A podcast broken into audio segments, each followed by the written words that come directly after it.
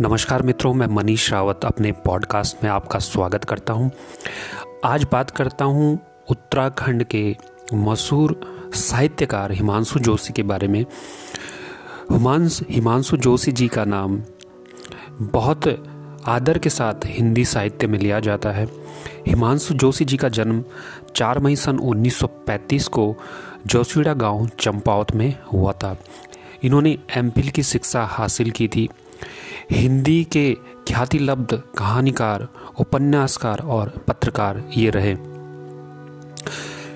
इनकी जो कुल रचनाएँ उनमें सत्रह कहानी संग्रह, आठ उपन्यास, आठ यात्रा, वृतांत और तीन काव्य संग्रह मिला के कुल टोटल इन्होंने बत्तीस किताबें चर्चित और मशहूर बत्तीस किताबें इन्होंने लिखी।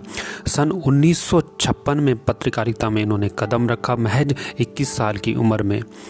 और आज के खाटी पत्रकारिता से पत्रकारों पत्रकारों से अलग, इस युवा पर लेखक बनने का ऐसा भूत सवार था, या आलम था कि गांधी की हत्या पर महज इन्होंने तेरह चौदह साल की उम्र में ही इन्होंने पहली कविता लिखी थी।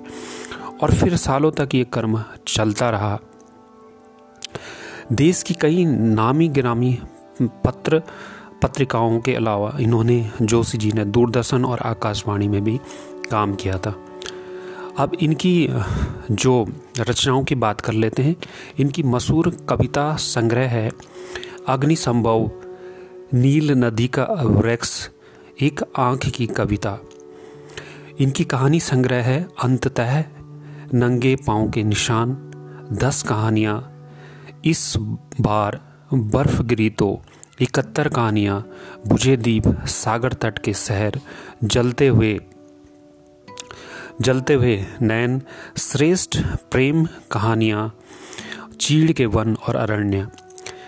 बाल साहित्य में भी इन्होंने अच्छा काम किया। बाल साहित्य में इन्होंने जो लिखा है वो तीन तारे, अग्नि संतान हिम का हाथी काफ़ी बार पूछा गया है, काला पानी ये भी मशहूर कृति है। सुबह के सूरज, अमर कैदी, भारत रत्न, पंडित गोविंद बल्लभ पंत, बचपन की याद रही कहानियाँ, ये सारी इनके बाल साहित्य में लिखी गई हैं। इनके नाटकों की बात करें तो कगार की आग, सुराज समय की शिला पर और इस बार ये इनके मशहूर नाटक हैं। उपन्यास में तुम्हारे लिए इन्होंने दूरदर्शन इस पे एक दूरदर्शन पे धारावाहिक भी बना और सुराज एक बॉलीवुड में एक फ़िल्म भी बनी है। संपादन इन्होंने किया वगार्थ, कोलकाता में पत्रिका का संपादन किया था और 23 नवंबर सन 2018 को ये इनका स्वर्गवास हो गया था।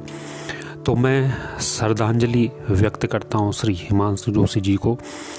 और ये पॉडकास्ट यहीं पे ख़त्म करता हूँ। यदि आप को ये पॉडकास्ट पॉडकास्ट पसंद आया हो तो आप इसे ज़रूर शेयर कीजिएगा। धन्यवाद।